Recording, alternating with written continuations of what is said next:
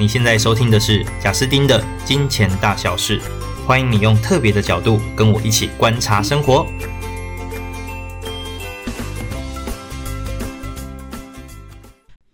Hello，大家好，欢迎来到金钱大小事。上个礼拜的时候，有一个朋友，他对八卦、五行等等命理相关的事都很有研究，也很有兴趣，但是他对投资可以说是一窍不通，股票可能也没有买过。那我为什么会聊到这个人呢？原因是因为我竟然得知他要发行 NFT，对，所以我们今天的议题就是要来聊聊 NFT 到底是什么。那我相信各位，呃，从最近这几个月的报章媒体甚至新闻，都应该会有看过这个词汇。那可能看到几个非常贵到不可思议的图像。那你也觉得这整件事情似乎有点疯狂？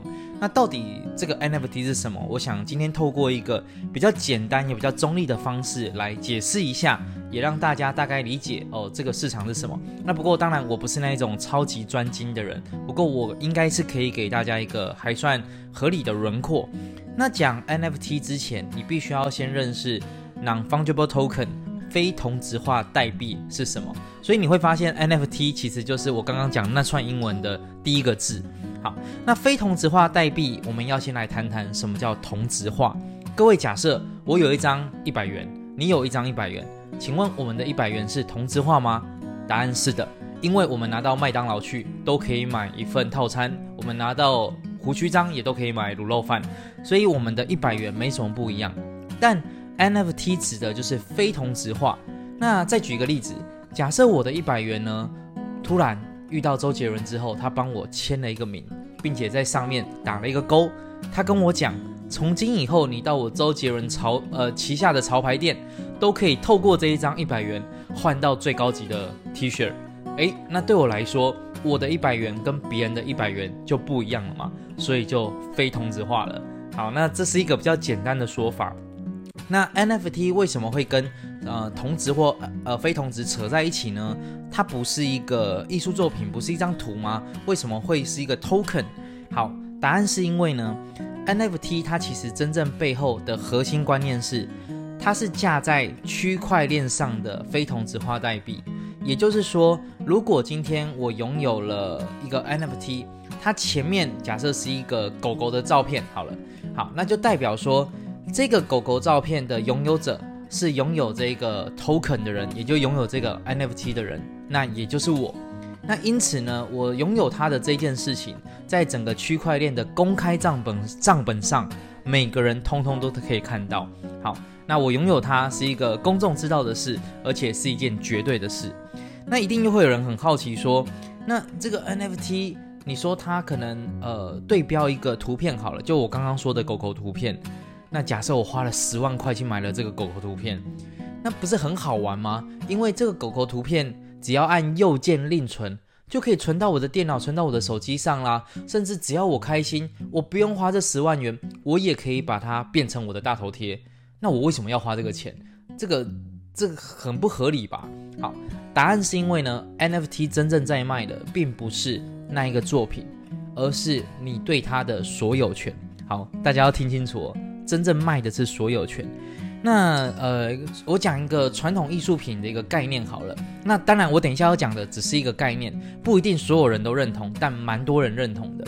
各位，你想象哦，如果今天你真的购买了一个蒙娜丽莎的微笑，哦，当然它不能买啊。那假设真的是一种哦这种大师巨作，那你也真的很有钱，你买了它，请问你是真的？对于这个艺术作品超级有呃，你超有美感，你超级欣赏它，然后你觉得哇，那每一个笔画真的都画得很好，还是其实你是想要收藏，你是觉得收藏到以后说不定卖了会更高价，甚至是呢，你是想要你的朋友来家里的时候，哇，看到你拥有这样的一个收藏品，所以对你非常敬佩。那老实说，大部分的收藏者比较偏向于后者，而不是那种纯艺术人。啊，那比较偏向于后者，你其实是希望买到一个可以说是身份象征，甚至是你把它当成一个投资行为。那这个时候你就要去想，对于这一个商品来说，这个艺术品来说，你会有几个成本？第一个叫做交易成本，通常买那种大师级的作品，你可能需要从国外然后空运过来，那整个安排然后储存可能就要花很多钱。再来是真的放到你家，你会把它挂在墙上吗？蒙娜丽莎你是不可能挂墙上的，你一定是准备一个特别的空间，可能要花上百万打造，然后每个月又要花不少的钱去维护。所以你会发现，不管是购买或者是拥有传统的艺术品，其实都要花很高的成本，而且交易起来算是蛮复杂的。更重要是，今天不论是你买或你要卖，你都要去跟别人说这个是正版的。那你要如何说服别人这个正版的？你又要去找到一个完全有公信力的机构，请他们来做验证。那你会发现整件事情超级复杂。因此，NFT 有一个好处。它是一个，它是在区块链上面，所以它相对来讲，它的整个交易跨国之间就很容易，转手也很容易。那它也比较没有储藏问题，但它照样有投资价值，照样你购买了它，诶，你可能就代表你有一定的身份地位，或者是你有一定的品味。好，那从这个角度来看，NFT 就有它的一些价值存在。那接着我来讲真实的，呃，市况好了。那我先讲一个最呃、哦，目前哦，应该算是最标杆的一位人物，他叫做 Beeple。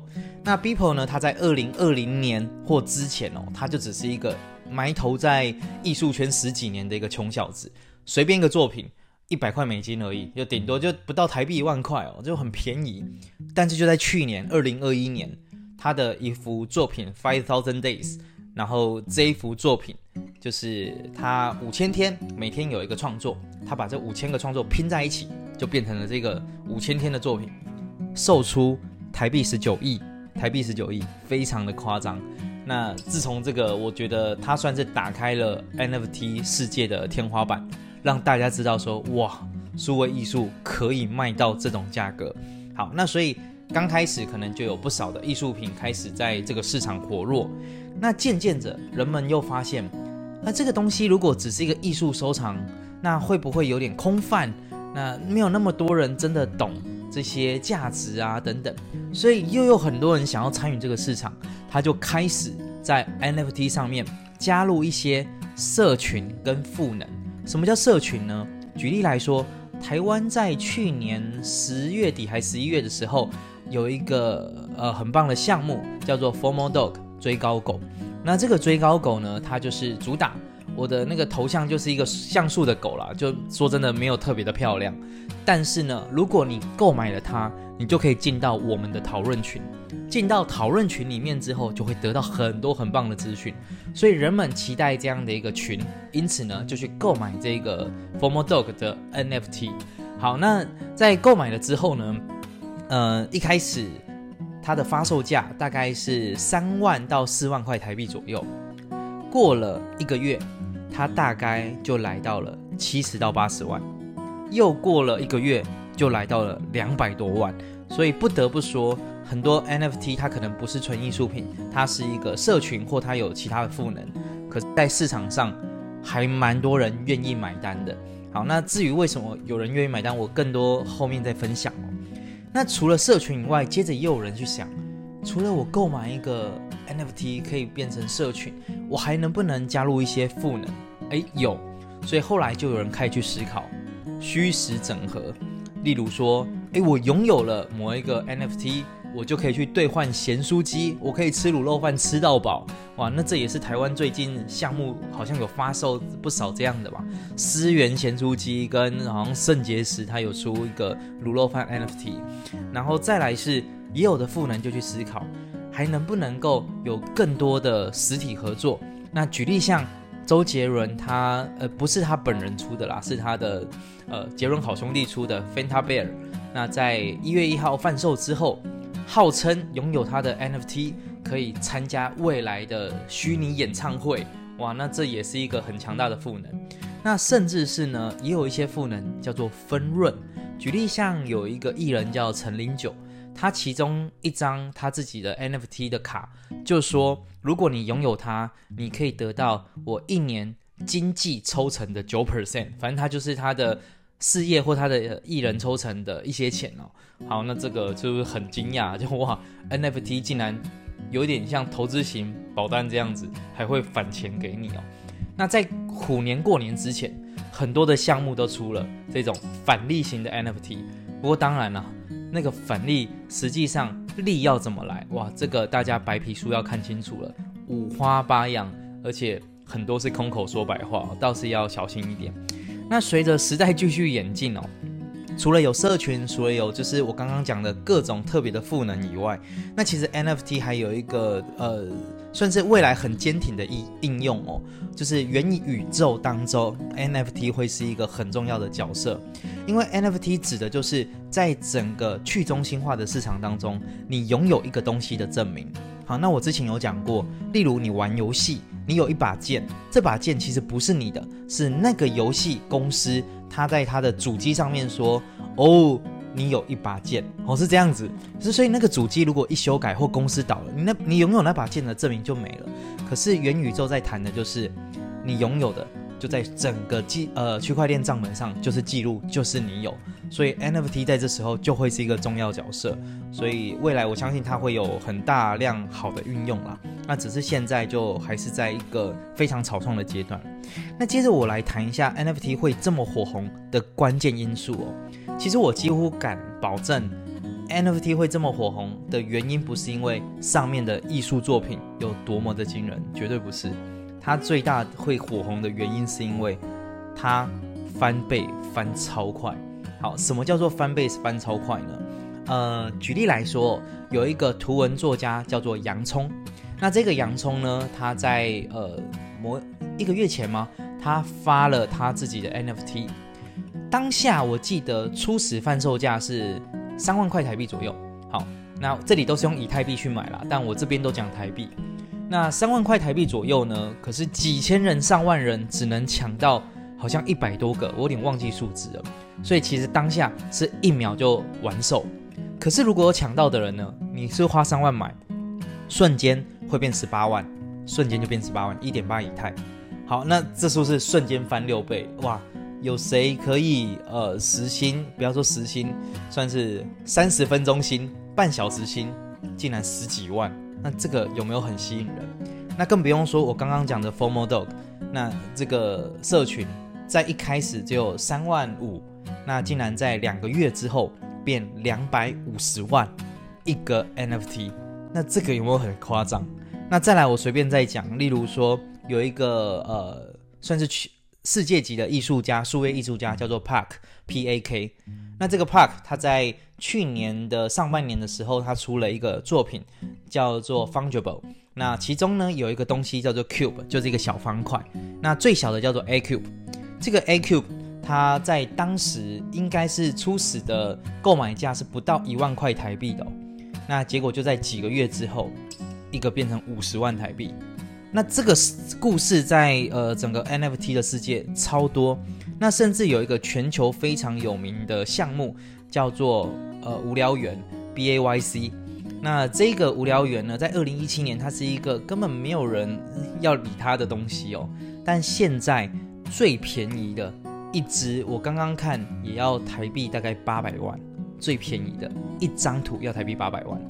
那当然，它背后有一个很强大的社群啊，这我们就不多说。但是整个 NFT 会这么火红，跟这件事情非常有关系。非常多人认为在这边很有机会财富自由，可以短期获利。好，那我先解释一下为什么这个 NFT 可以有这么高倍数的，就是成长，然后一下一瞬间就让你赚那么多。第一个原因是因为呢，它的筹码没有很多。你就想象台积电能不能这样涨？不可能啊！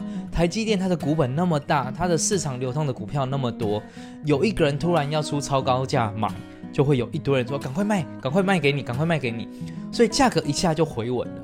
不管你的吸收量是多少，因为它的整体成交额太大。可是，在 NFT 的世界，因为它的成交值相对是小很多，你真的是有钱的大户，你跟几个好朋友一起。完全可以操作这一个东西的价格。举例来说，陈林九刚刚出他的 NFT 叫做 Yolo Cat 的时候，一开始一只只有九万块，在当下第一批贩售完，瞬间被哄抬到七八十万，瞬间。那这是怎么来的？原因是因为呢，有超过百分之七十的 NFT 其实是在少数的人手里，那一群人非常厉害，他们直接抢到了这一堆之后，开始喊价，然后左手换右手，那就是我自己卖给我自己，但我卖超贵，那你就以为哦，这东西竟然这么有价值。所以少筹码的状况下，筹码量不大的状况下，你就很容易去做一些表面呈现出来的东西。那人们会买或人们会卖。其实看的都是哦，价格一直涨，好好，那我要赶快追进去。但其实人们非常难去估计这东西的本质是什么，这东西到底值多少钱？哎，这确实是哦。现在所有的 NFT，你几乎都超级难去为这件事情去做评价，去做一个估价。